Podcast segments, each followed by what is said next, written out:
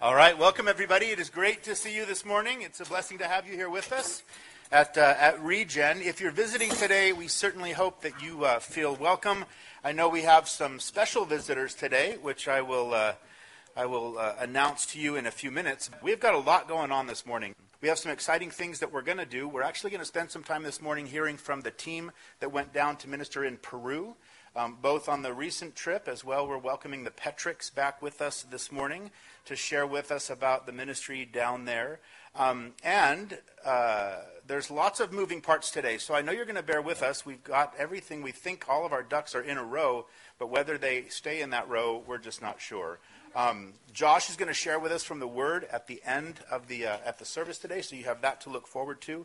Um, we are actually going to keep the kids in here with us today. Everybody except the the pre-Ks and the preschools, right?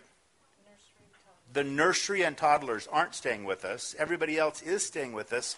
So if you're um, older than nursery toddler and younger than youth group, um, uh, in just a minute, I'm going to invite all the kids to come and actually sit down here with us in the front so you've got a great view. So, the rest of you guys, you know exactly what to do now. You do it every week and you do it so well. Turn around and greet somebody this morning in the Lord. Tell them you're glad to see them. Kids, take a minute, come on down front and grab a seat here across the front so that you can see.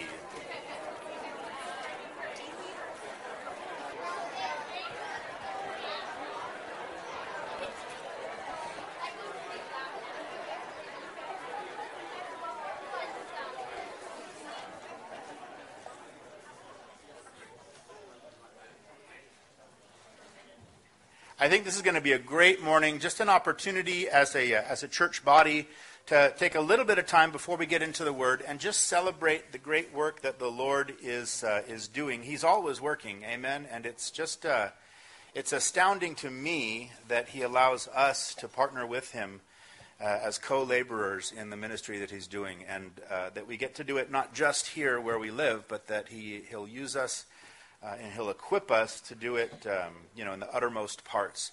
Um, as most of you know, about four years ago or so, um, a few of our most precious families here at, uh, at Regen um, abandoned us just to be obedient to the Lord. And they went down and they've established um, just a, a, blessed, blessed ministry down in, um, in Cajamarca, Peru. As a church planted there, and they do work in, in orphanages and all kinds of exciting things. Um, Jan and Stan Petrick um, are one of those families that uh, they're actually the patriarchs of the families that went down uh, to minister down there. They're here with us today, so we're excited to have. so we're excited to have them and to hear from them, um, and they've uh, prepared a few pictures that we'll take a look at as they, uh, as they join us. So let's welcome Jan and Stan this morning. And go ahead and roll that.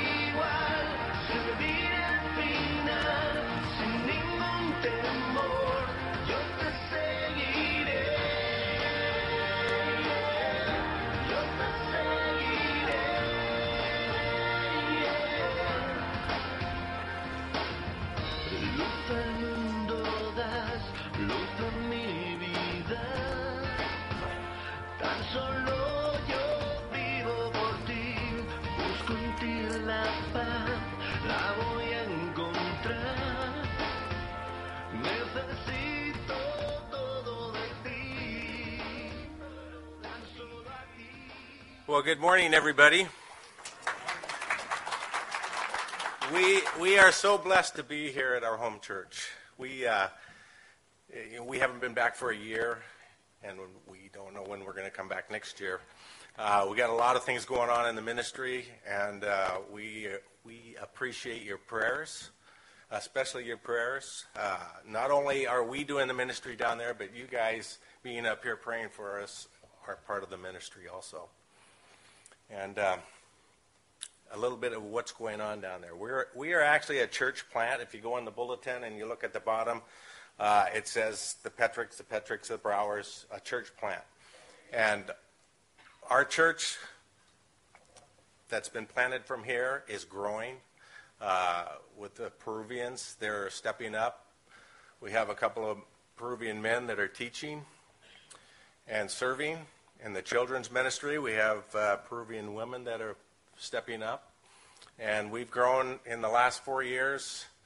We've gone from a lot, a lot of gringos or uh, European Americans to Peruvians. You know, we uh, we have probably 50, maybe 60 Peruvians that uh, that come to church on Sunday mornings, and uh, there's only about 12. Let's see, there's 12 in our family, 13, 14, 15 uh, Gringos. gringos that uh, that serve in our ministry now. So, as uh, Ryan, uh, the pastor, our son, he says he's a Paul, and he's planning he's planning a church there, and we want the Peruvians to take over. You know, and if it's it's easier for them to reach their people than us, their customs are different than ours. Uh, we're starting to get used to their customs. you know, church starts at 10, but we don't get started until 10:20 because they're late. You know, it's not like the United States where you you're five minutes early. You know, so I'll let Jan talk about the women's ministry. Yeah, so we, we ha- do have a women's ministry, and I'm humbled and honored to get to lead that group.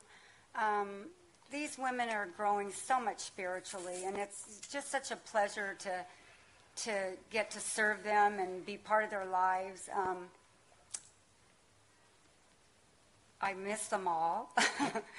Yesterday we had our women's group, and Nicole led them, and I guess they had a wonderful time. But you could pray for these women. They have, um, you know, like all of us, they have their their their concerns and their prayer needs, but they're growing spiritually a lot too. So I'm just blessed to be a part of that.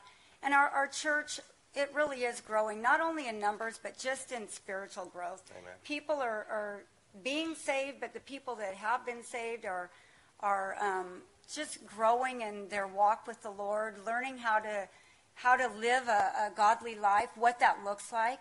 Um, one of our dear friends, our, my grandson Caleb has a best friend there who's 14 years old, and his mom's one of the women in our church. And she just was telling us the other day, she goes, everybody's watching you guys. Which we know, you know, because it's obvious. But we always kind of, you know, different than they are. assumed, you know? assume maybe it's because we look a little bit different. But she says, no, they're watching you. They're watching your lives.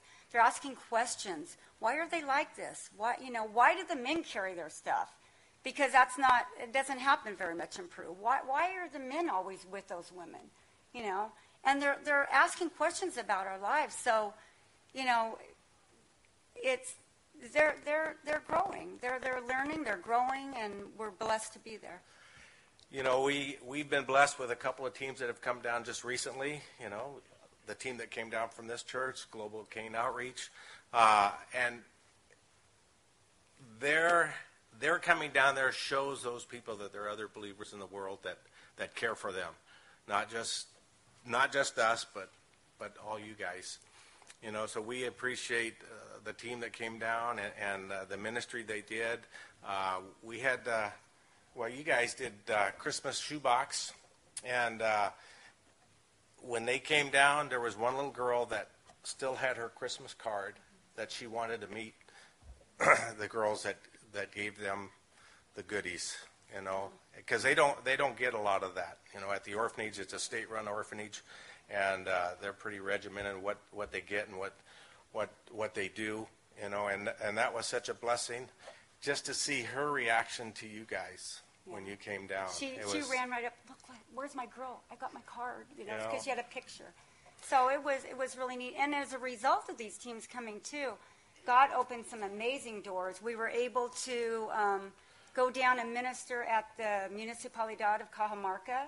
And now they want us to come back every month and minister to school kids there.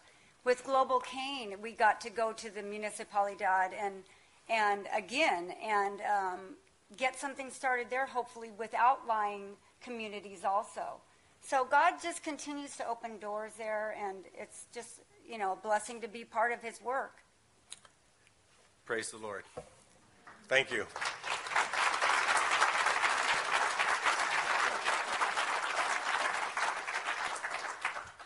All right, thanks, Janet, Stan. And um, you guys will be around afterward, of course, if anybody wants more information on what the Lord's doing down there in Peru. And then you'll be back on the 15th, too, right? Back with us on Sunday the 15th, so you can see them uh, a couple weeks from now. Um, as Stan mentioned, we've had two different teams, um, sort of from Regen here, that uh, have been down ministering uh, with the Petricks and the Browers just within the last month or so. Um, the first team that went down was kind of a youth team, but it was sort of an expanded youth team. Um, Josh and Erica Shively, who lead our youth ministry, um, had this great idea a year or so ago to uh, not just take the kids on a missions trip over the border into Mexico, but they said, well, let's go a little further. Let's head down to Peru. So, no small undertaking, but the Lord really blessed it, and so we're going to hear a little bit about that this morning. Um, before we do, um, there are some uh, more pictures specifically of that trip that we'll take a look at before we welcome Josh uh, to come up and share with us a little bit about that. So, pictures away.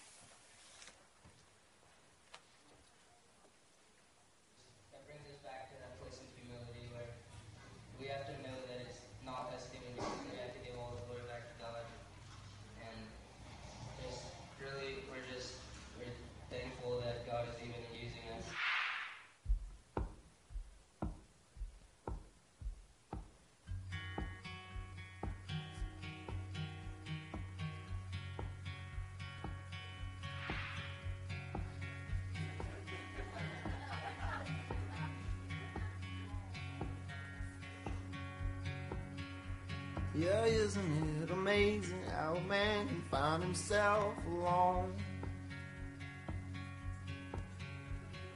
Calling to the darkness for an answer that he's never known. Yeah, isn't it amazing how God can take a broken man? Yeah, let him find a fortune, let him ruin it with he's own two climbs on up the hill, on a rock on which he stands. He looks back at the crowd, he looks down at his hands, and he says, I am a difference maker. Oh, I am a difference maker. Oh,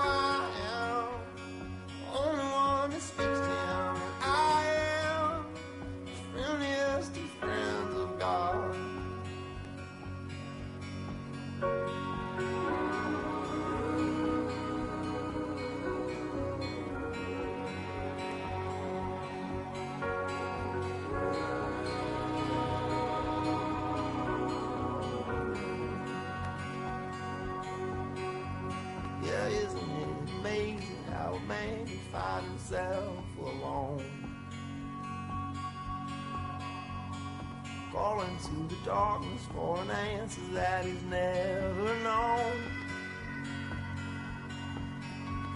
Yeah, isn't it amazing how God can take a broken man? Yeah, let him find fortune, let him ruin it with his own two hands.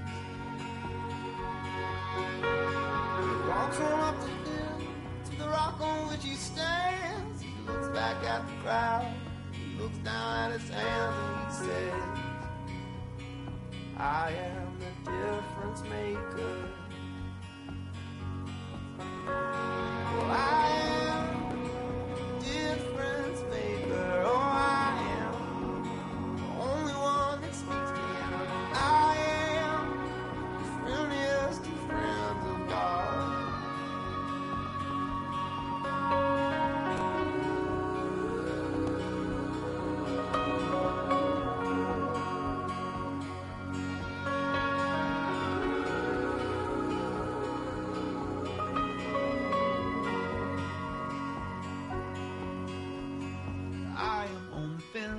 crowd. Nearly everything I've seen, and I have felt the fire get put out by too much gasoline. We're all strangers passing through place in town. Afternoon, life is but a vision in a window that we're peeking through. Helpless conversation with a man who says he cares a lot. So passive confrontation about who might throw a punch or not. We are all transgressors, we're all sinners, we're all astronauts. So if you're beating death, then raise your hand, but shut up if you're not. 'Cause I am a difference maker. Who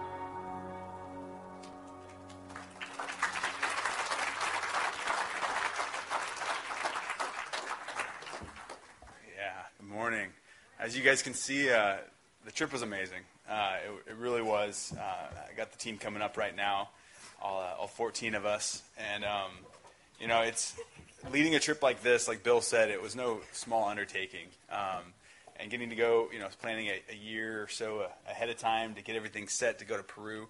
Um, you know, our heart going down there was truly uh, to, to go down really with, with no expectations and uh, no real uh, desires of our own in a sense. Uh, our heart was to, to, to serve the Petricks and Browers and the mission down there and to, to, to really come alongside and, and really support the mission that God was, is already doing there, the work that God is already doing there. Because the Spirit is so much bigger than us, right? It's so much bigger than our church. And, and I just got to say, guys, in leading this, this, this group, um, we, you know, everyone here, I was, I was blown away and blessed by everybody's heart and um, just their desire to serve. I didn't hear complaint out of any of them uh, through all the traveling and through the many and much uh, rice and chicken. Uh, it was uh, it was just uh, it was an amazing trip and, and far beyond any expectations. Uh, and the Lord blessed far beyond our prayers. Um, and so you know, thank you to all of you who were praying, and it was just an amazing trip. And so, with that, uh, I got a couple of people that want to share this morning. Um, we're also going to do our drama that, that you saw, kind of parts of up there, the sin chair. Uh, and so, uh, if uh, Miguel and Araceli want to come on over, and uh, if the drama team wants to start setting up over there, and uh, yeah. So this is Miguel and Araceli Mata. Their whole family went actually, Ezekiel and, and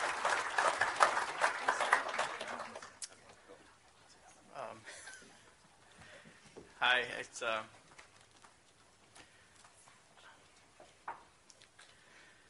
it's too many things um, to talk about. It's uh, um, I'm a little too sensitive.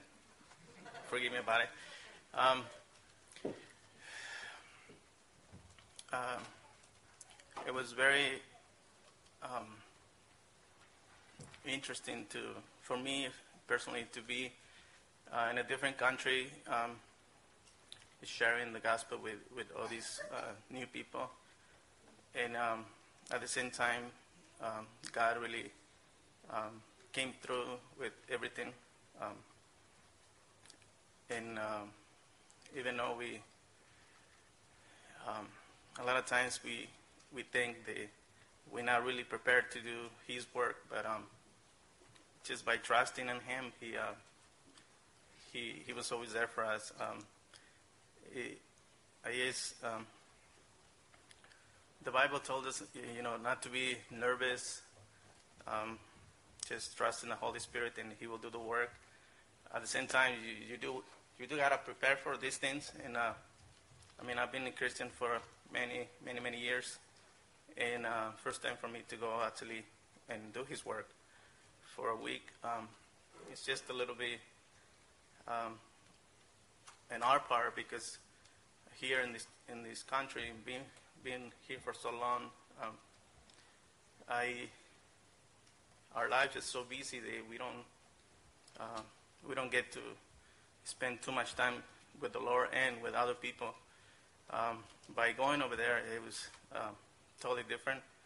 Um, it was um, like every day was uh, everything was um, very like we used to get up early in the morning and not thinking of nothing else, only serve the Lord and then um, see who and who we were in a meet, and uh, it, it was just very oh, um, breathtaking from um, what the Lord was doing in our lives.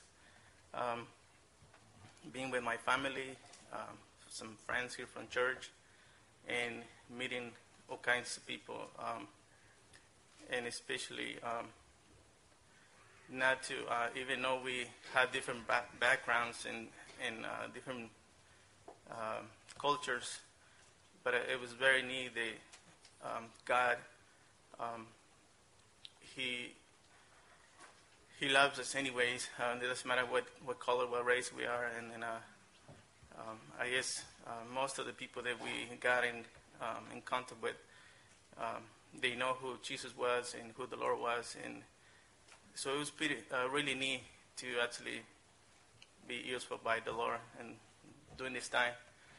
Um, my wife, did you want to say anything? Well, um, I just want to thank you guys for praying for us and supporting us um, throughout this trip. It was just really neat to see how God um, just came through and just everything, the details, and um, you know, for a family of four to go on a trip like this, we usually save our money to go to Mexico because my husband's family's there. So, but this year we got to go to Peru, and um, I was just blown away how God um, just took care of pretty much all the money for us, and that that in itself is just amazing.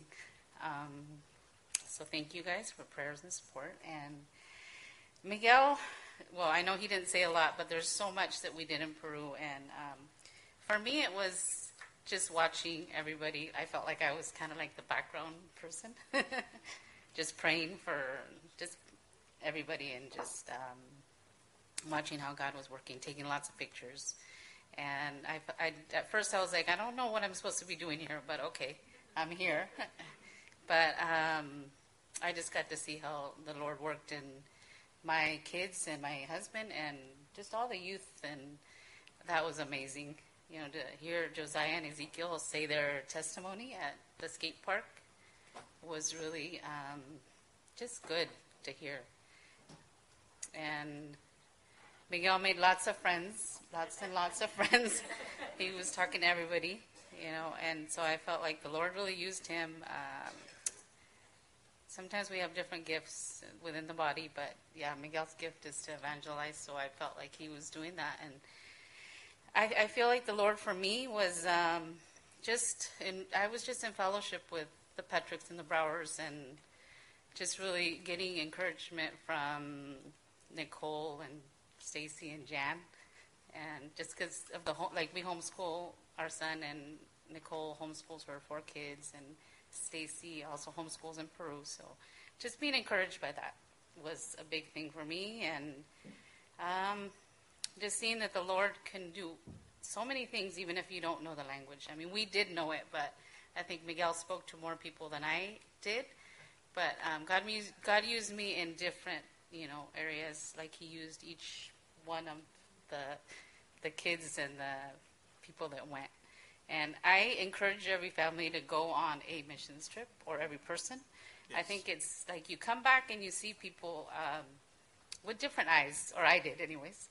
They hug and kiss a lot in Peru, and I like. I mean, I hug people, but um, we're from Mexico, and I know they do that there too. Sometimes, sometimes people are a little more serious, but uh, in Peru, I just felt very. Uh, just I loved that, you know, and I think I encourage the body to do that. And when I came back, I was like, I'm hugging everybody. so I thought, I don't know about the kissing, but they kiss on the cheek, which for some people it can be kind of weird. But um, I just encourage you guys, as a body, to embrace that. And there's so many. Um, sorry, I wasn't even going to talk at all. I don't know what happened. Um, just for us, I guess we um, we love that culture. We love our our culture from Mexico, and we just feel like Christians we should be doing that more, like loving each other and showing other people that love. You know, I was encouraged by the even the college kids at the church. They would come up to you and just like hug and kiss you. I was like, whoa. You know, I don't know how many college age kids do that here. But um, just encourage. I'm just encouraging you guys to, um, when do people walk through that door, welcome them, and just love on people. That's what Christ would want us to do.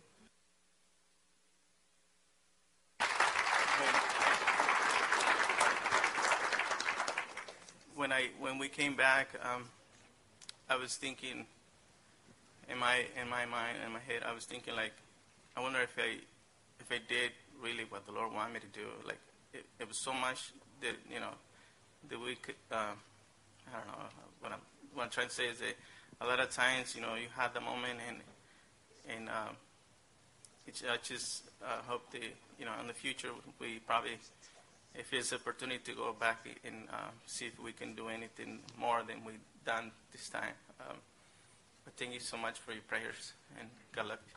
God bless you.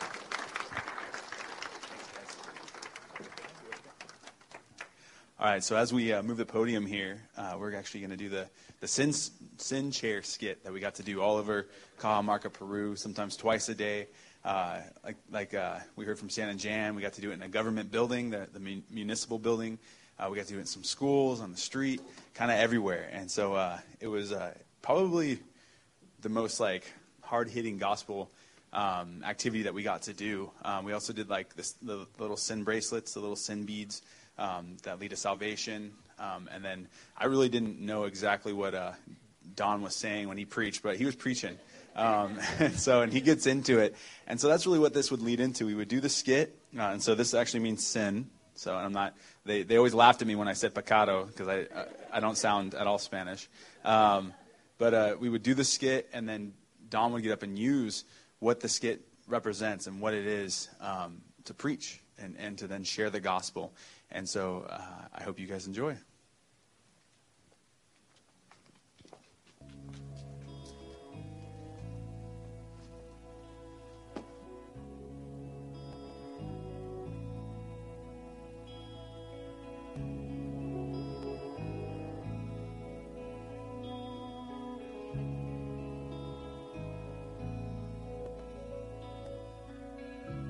Encuéntrame, háblame, quiero sentirte, quiero escucharte, eres la luz guiándome.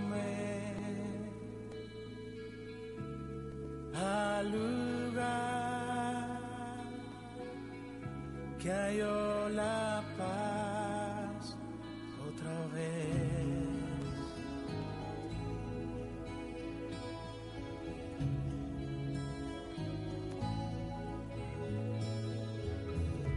Fuerzas me das que me mantienen y la esperanza me sostiene. Eres la luz de mi alma, propósito.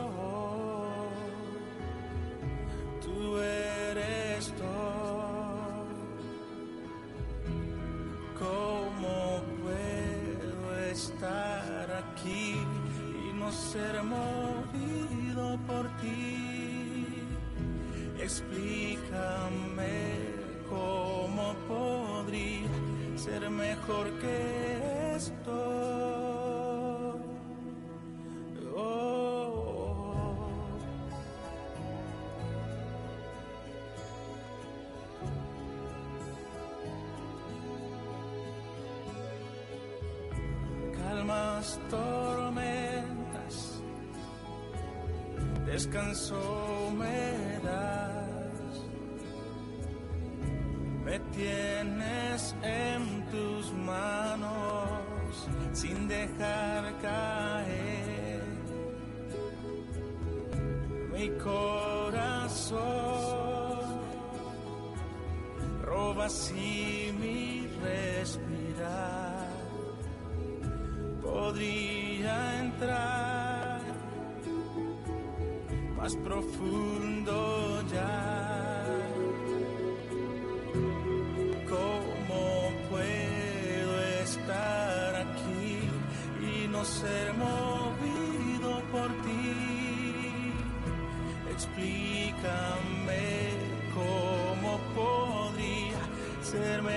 que esto.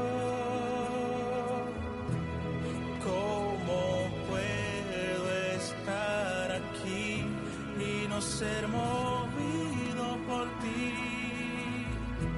Explícame cómo podría ser mejor que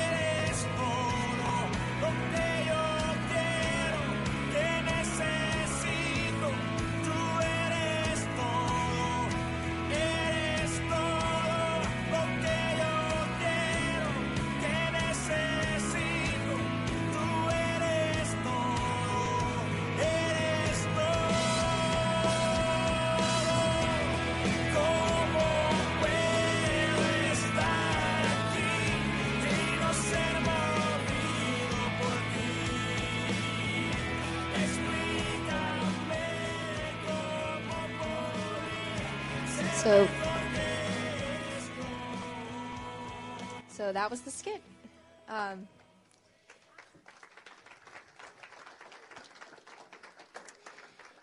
it was really cool for me to watch uh, these kids. Uh, just, I mean, none of them have acted before, but the Lord really used them in Peru to uh, reach these kids and to reach adults. Um, we went to we went to a couple different schools. We went to the orphanage. We went to um, a couple of the marketplaces, and where traffic would be, foot traffic would be frequenting it often. And um, the experience was kind of different everywhere. Uh, people were, people seemed really open. It's it's different in Peru because um, whereas you know if we were in San Francisco, people probably would have just walked right by us or ignored us. But um, we had a, an, a captive audience in um, in many places, and people were watching and they were engaged in it, and um, that was really neat to watch. And the kids seemed really um, really interested in it also. Uh, it was fun to watch them laugh and to to kind of like uh, giggle at the funny parts. But the best part was when they were all answering. Uh, Don would uh, stand up there and talk to them about the gospel, and he would ask them different questions about the skit, you know, about sin, or, you know, who's who's the only person who can, who's the only thing that can save you from from sin, and it's Jesus Christ. And it was so cool to to listen to all the kids answer that, um, and uh, just it was a blessing to be in the squares and um, and think that you know nobody maybe nobody's listening or but I remember seeing um, sitting down after the skit was done and listening to Don speak Spanish to everybody, and you could just feel the Holy Spirit in that place. Uh, everybody was engaged, and um, it was neat to be able to talk to everybody after. You know, just we would all kind of wander around and just see um, who the Lord called us to speak to, and all of us at some point, I think, found somebody that we felt the Lord wanted us to speak to, and we were able to kind of share with them or pray for them or uh, with the little Spanish that any of us knew, or I would grab Yasmin and be like, "Hey, tell these people that God loves them, and I want to pray for them in English." And yeah, so that's it.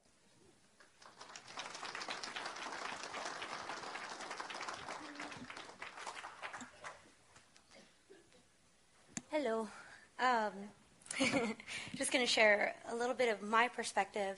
Um, as you guys know, uh, we took, Josh and I, we took Eliana and Seth with us. Eliana is eight and Seth is six. And uh, this is the first missions trip that they've done outside of the U.S. Um, we've always taken them uh, street witnessing. Eliana's been to the Tenderloins when she was only nine months old. Josh and I, when we went to Honduras, we decided not to take them because they were real little then. And um, so this was a new experience for us as far as bringing our kids along. And just as Araceli said, I, I greatly encourage you guys, if you ever feel called to a mission trip, don't hesitate to take your kids. Um, you really get to see the faith of a child come alive, you know.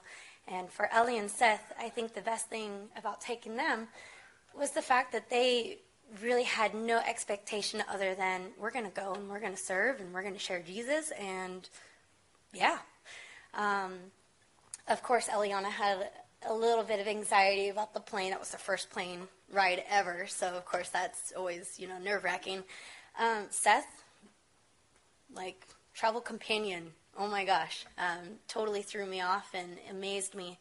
But um, in all of this, you know, Josh and I, our desire for our family is to really just continue to um, continue to step out in faith, you know, with the Lord, and to not. Um, sorry, I'm nervous. Not to uh, just take that step back and go, well, we have the young ones, and so we need to make sure that they're taken care of. Yes, that's a great concern to have as as a grandparent, as a parent, as even just a sibling. But in all honesty, if the Lord is calling you out, and He's calling you out even out of your comfort zone, take that step of faith. Not only because it's obedience to the Lord, but also because you really get to see the Lord come alive. Um, it's no longer just something that you practice at home or something that you hear about in church. It then comes alive, and God's word is alive. It's breathing. It's uh, constantly coming true. And um, for me and the family, because as Josh said, that we really didn't have any expectation going on this trip as far as here's a new country that we've never been to. We've never prepared a trip like this by ourselves before. We've always had um, another couple that was fully leading um, or another team uh, member that's done it before, and so we were kind of piggybacking with them. As far as me and Josh leading this team, creating the fundraisers, and just organizing a lot of it, that was really intimidating for us. And yes, we grew a lot, but it was also very intimidating and a lot of stress at times. Um, but really, the whole point of missions trips is not how much work can I do? How much can I accomplish when I'm there? How much can our team accomplish? We should be able to do, you know, this, this, this, and this with a group this size. So if we can double that, then imagine how much more work we can get done. Literally, our hearts are supposed to be unto the Lord. Father, what do you want us to do? We're available. We're here. We want to serve. And in this instance, we had the Browers and Petricks. We were so excited to go and just encourage, to lift up, and come alongside them and support what they were doing. And it was very neat for us to really see um, them reaching out to the community and the community being receptive and um, responding. Um, yes, we got to go out to a couple different cities, you know, Cajamarca, and uh, uh, they have the zoo, which I can't even remember what city that was in, but um, for the most part, their hearts are for their community. And so to come alongside them and to really just have this heart of, we have a couple of things that we want to do, but really, what do you guys want us to do? Um, I believe that that was the best attitude that we could have had. And God really did come through. And we, like Jan and Stan were saying, there are doors that are opening now. The community doors, um, schools just saying, come back, please, come back. Yes, a couple doors did close, but other ones would open up that same day. It was really neat. So the scripture that I really sat on and meditated on, and I would love to share it with you guys because I believe that this, if you're not called to ministry or um, missionary work, this is still a scripture that you can apply to yourself and you can still see the Lord come alive and do an amazing work right where you're at. It's Psalm 62, verse 5. It says, My soul, wait silently for God alone, for my expectation is from Him. And in all honesty, you guys, as Josh was saying, we had no expectations. We could have become anxious about, oh, our group is not big enough, or we don't have enough, we're not doing enough. Um, I could have become very anxious for my kids. I did pack a couple boxes of mac and cheese because I wasn't sure, if, you know, if they were going to be eating a whole lot. Honduras, it's everything is mixed with lard. In Peru, everything is rice and chicken, with a couple things, of, you know, other things on the side. But um, I could have become very anxious very, very easily. I could have um, fretted and stressed big time. A lot of members in our team could have done the same exact thing. And in all honesty, just handing all over to the Lord, allowing the Lord to be my expectation. It was really the best form of attitude that I could have had going on this trip. And again, this is something that you can apply to every aspect of your life. Because when we wait upon the Lord and we expect Him to answer us, you're going to get the best, right? So, um, I know we're kind of rushing through it, but if you ever have any questions or you want to hear more, I know our team is willing to answer.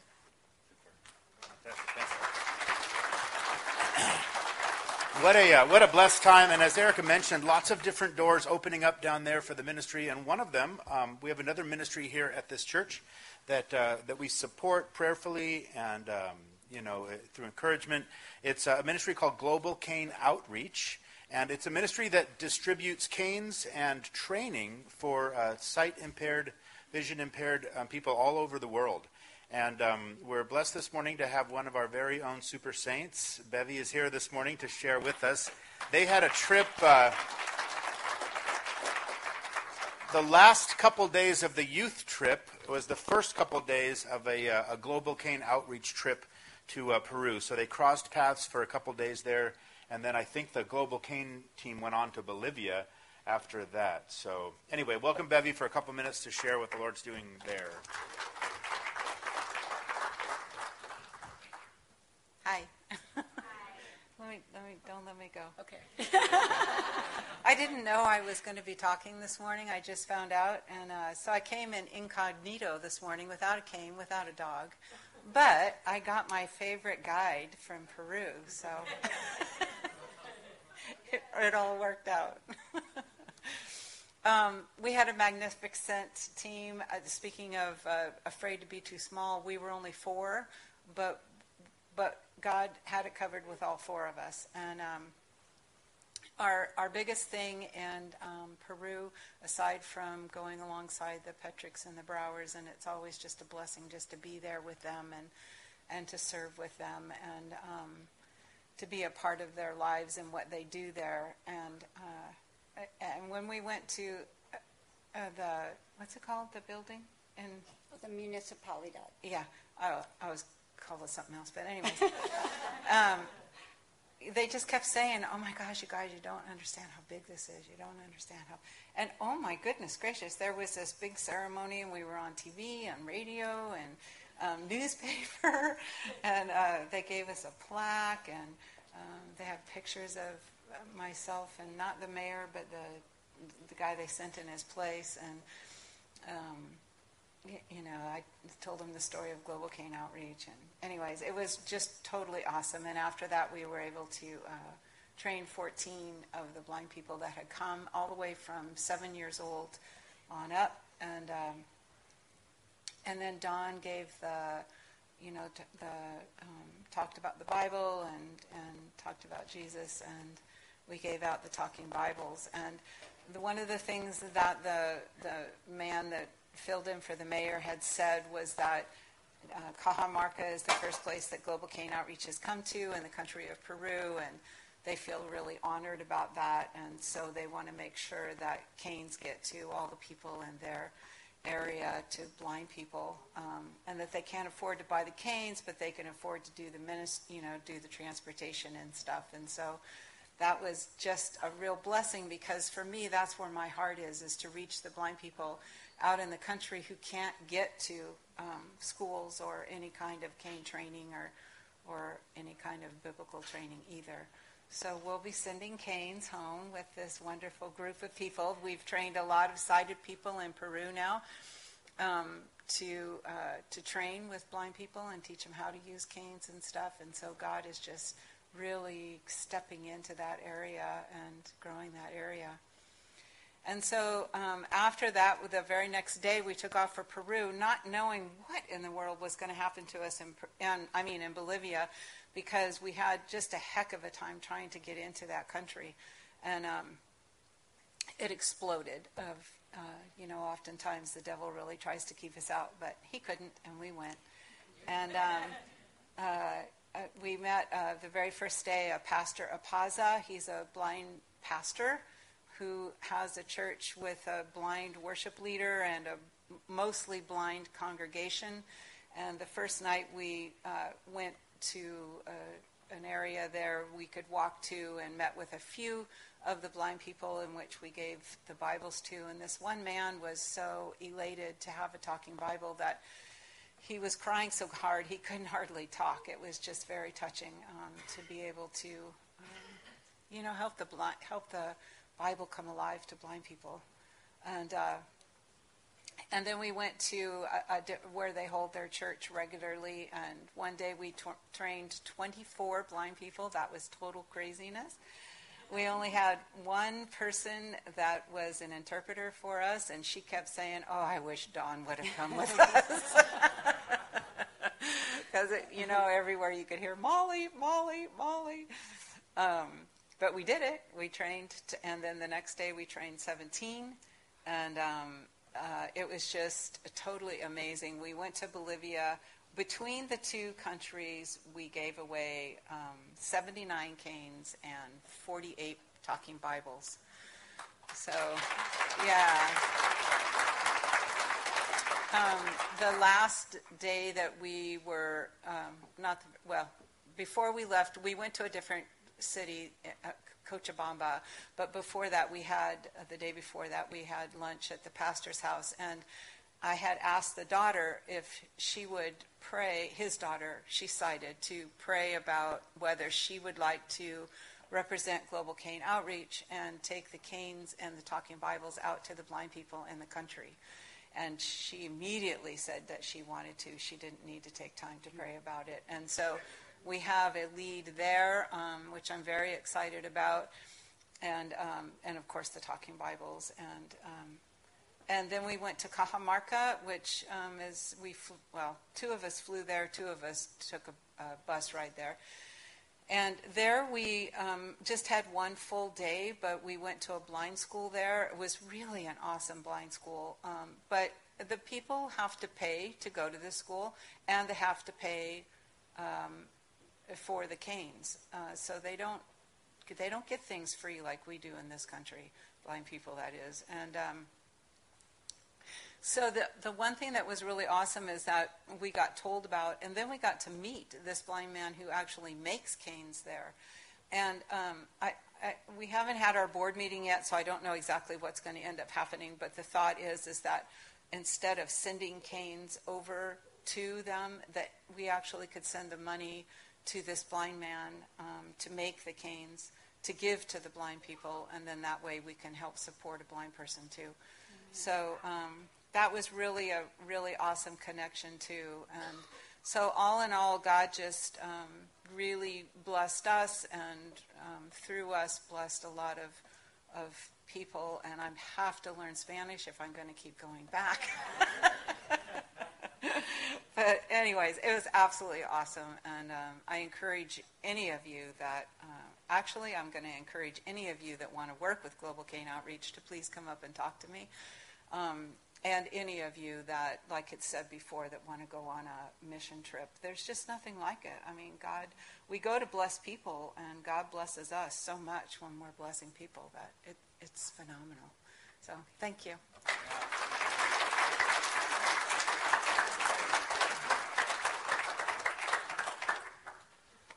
Oh, church, what an awesome morning. All right, kids, go ahead and go to your, your classes uh, to get your lesson for the rest of the morning.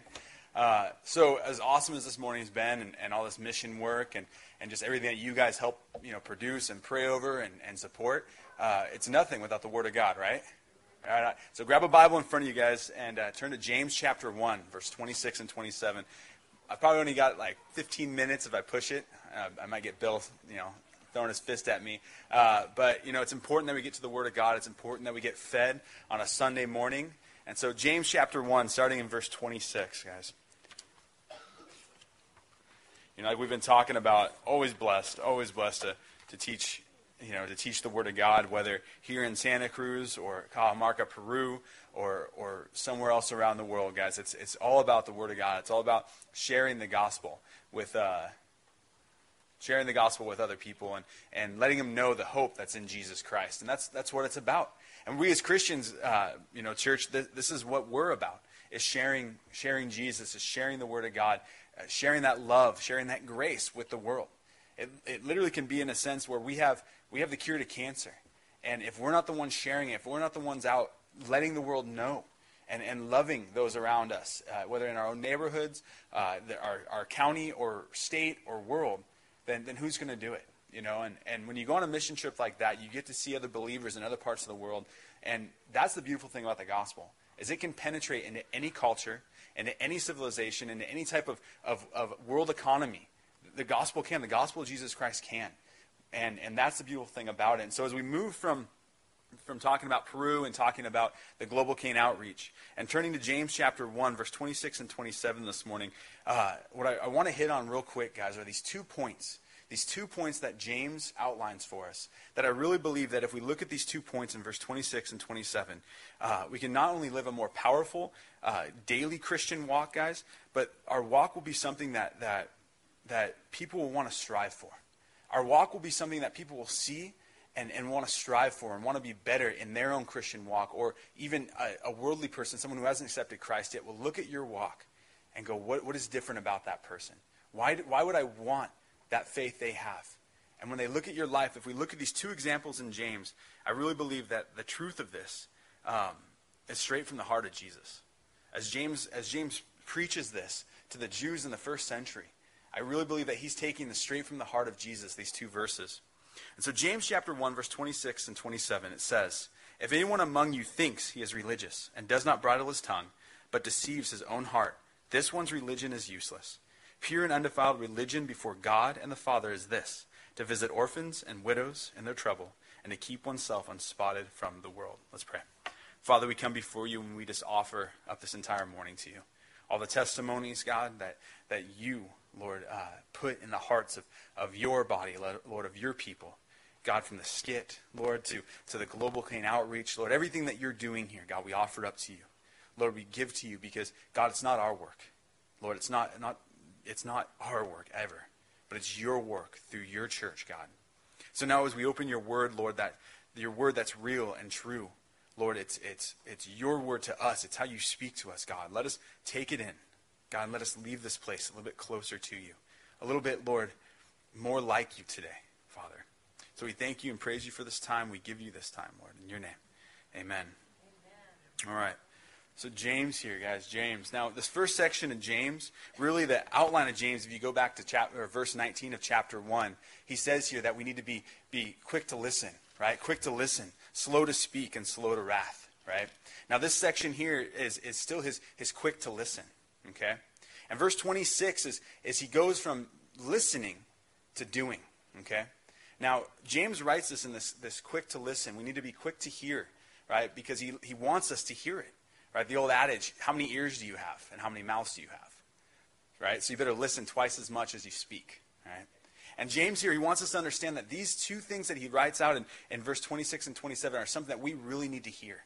Because these two verses are the examples of not just being a hearer of the word, not just coming to church on a Sunday and a Wednesday and hearing the word, but actually walking out of this place and being a doer of it in your daily jobs and your daily walk, the schools you go to, the life that you live, the barista that makes your coffee in the morning, the, the things that you do daily. This is, this is where we become doers and not just hearers, right? This is, this is where it comes. Now, verse, verse 26 says, If anyone among you thinks he is religious, right? James gives this example. If anyone thinks you're religious, right? If, if, if you look at your life, and, and earlier he uses the example of looking in the mirror, and you look at your life and you think you're religious, right? Now, this term religious, guys, uh, James just explained that, that real religion is not shown by hearing the word, but by doing it, okay? One way, one way to do God's word is to bridle the tongue. So James then, he says, so if you think you're religious, we look in that mirror, we look at ourselves, and then he uses this tongue. He says, he says here, uh, does not bridle his tongue, but deceives his own heart. Now, the tongue, like, James goes into it more as we go through the book. But the tongue can be something very small in our life. It can be something very, very trivial in a sense. But really, if we think we're religious and we can look in the mirror and go, okay, I'm, I'm, a, I'm a religious person, I'm a Christian, right? I go to church, I pay my tithes, but man, can I, can I, I talk like a sailor? Man, can I gossip with the best of them? Man, can I, can I, can I tear somebody down with my tongue? James here wants to give us a very practical and real uh, example of being a doer of the word and not just a hearer. This is the first example we get in verse 26 is the tongue. He says thinks he's religious, right? The New Testament really never in the ancient Greek uses this term religion in a positive way. We can see this in the book of Acts several times, chapter 17, chapter 25, chapter 26, and also in Colossians chapter 2 verse 23. Whenever we see this term religion, it's never in a positive.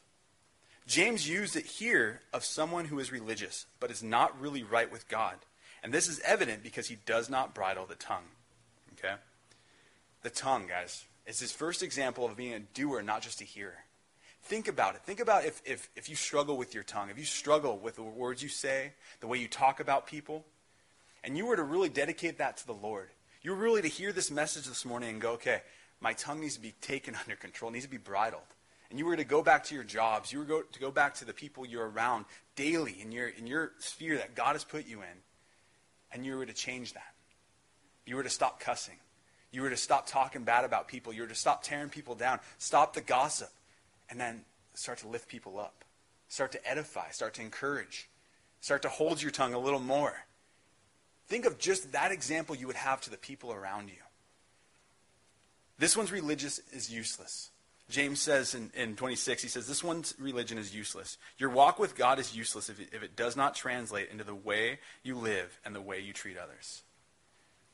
See, he's trying to give us this first example of being a doer, that if our, if our tongues are not bridled, just this little example, and we can go out. We can, we can go broader than that, can't we? If I look at my own life and go, okay, Josh, what other things can you, can you set, can you bridle to show people the example of God? But James just gives us, James just gives us this one example of the tongue. And really, guys, if we can come to church and we can tithe and we can, we can act like a Christian, put the bumper sticker on our car, right? All those things. But something as small as our tongue is not bridled. Our religion is useless. And see, religion itself is not a bad thing.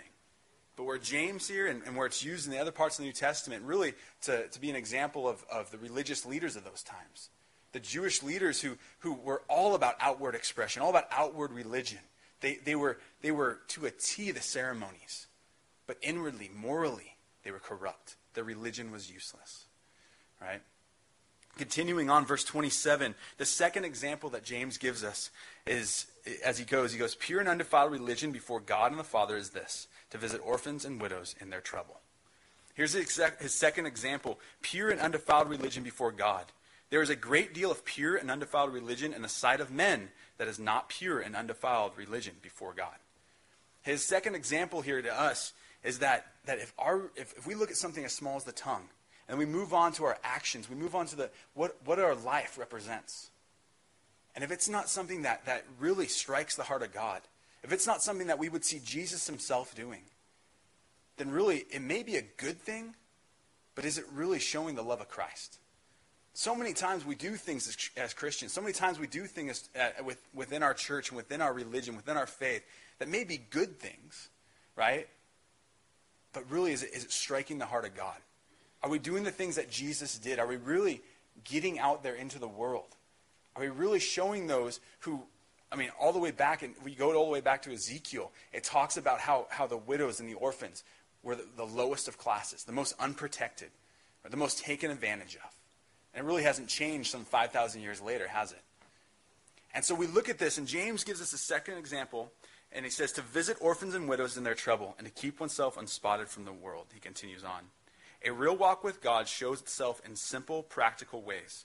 It helps the needy and keeps itself unstained by the world's corruption. The thing about this Christianity, the thing that we need to look at here in these two examples is that our walk, what Christ calls us to, is daily practical faith in Him, daily practical outflowing of that faith to others around us. And the reason I believe the Lord brought me to this message this morning, brought me to these two verses on a morning like this morning when, when, when we're just talking about missions and we're talking about reaching the lost, we're talking about going out and giving of yourself. The thing is, guys, I'm never called to save your soul. You are never called to save somebody's soul. That's the working of the Spirit and that alone. Right? But what I'm called to be is an example. Paul said, he said, imitate me as I imitate Christ. And I, I read that for years thinking, man, that is a prideful thing to say.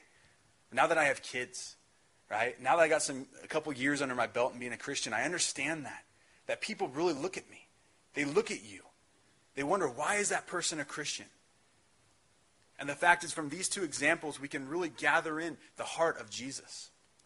Matthew chapter 25, verse 31 through 40, I'll read it here just because of time's sake. This is Jesus saying, uh, he's talking about the kingdom to come. When the Son of Man comes in his glory, and all the holy angels with him, then he will sit on the throne of his glory. All the nations will be gathered before him, and he will separate them from one another, as a shepherd divides his sheep from the goats. And he will set the sheep on his right hand, but the goats on, his, on the left. Then the king will say to those on his right hand, Come, you blessed to my Father. Inherit the kingdom prepared for you from the foundations of the world. For I am hung- hungry, and you gave me food. I was thirsty, and you gave me drink. I was a stranger, and you took me in. I was naked, and you clothed me. I was sick, and you visited me. I was in prison, and you came to me. Then the righteous will answer him, saying, Lord, when did we see you hungry and feed you, or thirsty and give you drink? When did we when did we see you a stranger and take you in, or naked and clothe you? Or when did we see you sick or in prison and come to you? And the king will answer and say to them, Assuredly I said to you, and as much as you did to the least of these, my brethren, you did it to me.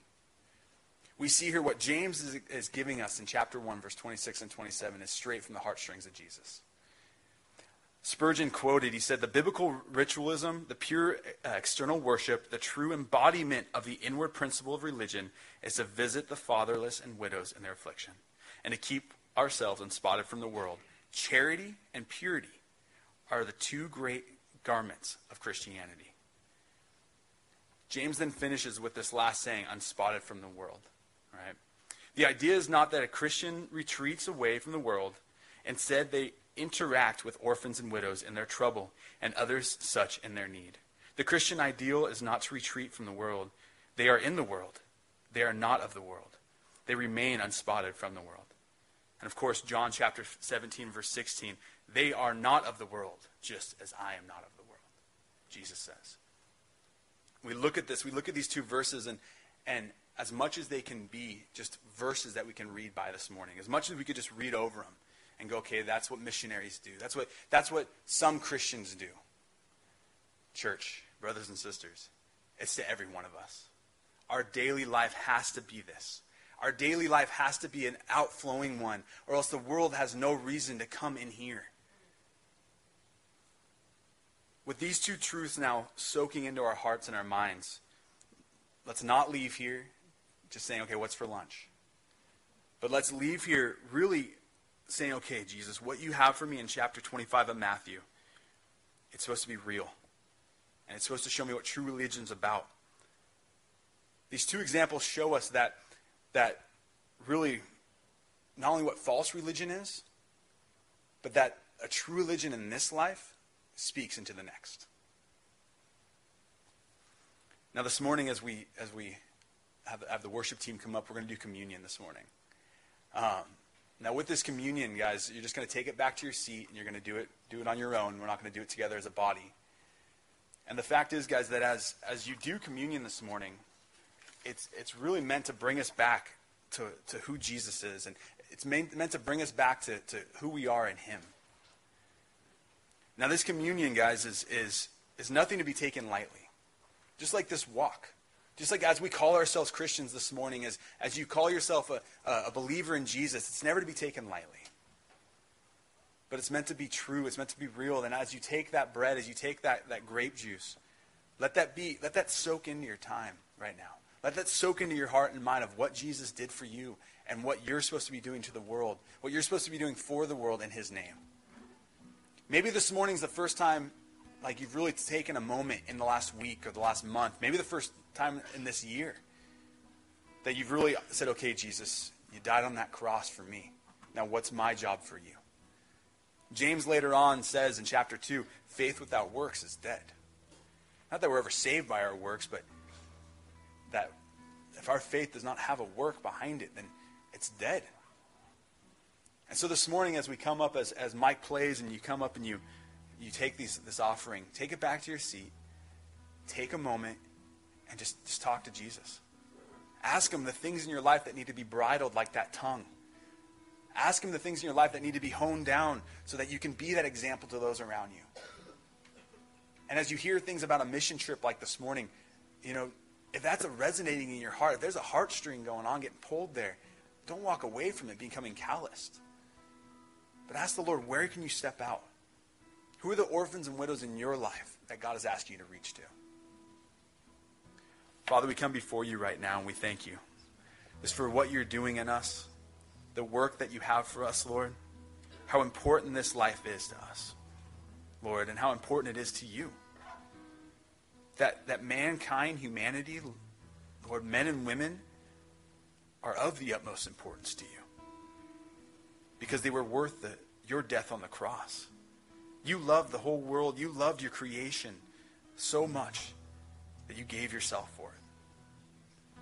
And we remember that this morning as we take the, the bread and as we take the, the blood, Lord, your body and your blood this morning. Lord, help us to remember that our lives are not our own. That we are no longer, Lord, who we were, but we are a new creation in you, bought with your blood, bought with your body on that cross. I pray right now, Lord, that, that God, if there's anything in this room that needs to be convicted, if there's anyone in this room that has sin, a habitual sin in their life, God, that they would be convicted of that. They would find no joy until their hearts and their minds are right with you again. Lord, there would be confession amongst this body. There would be a confession amongst this church, Lord, and forgiveness and grace. So right now, as, as, as the worship team plays, Lord, and, and people come up and get their, get their bread and their, their juice, God, speak to their hearts. Spirit, I ask and I pray that you would come down and you would just indwell hearts and minds right now.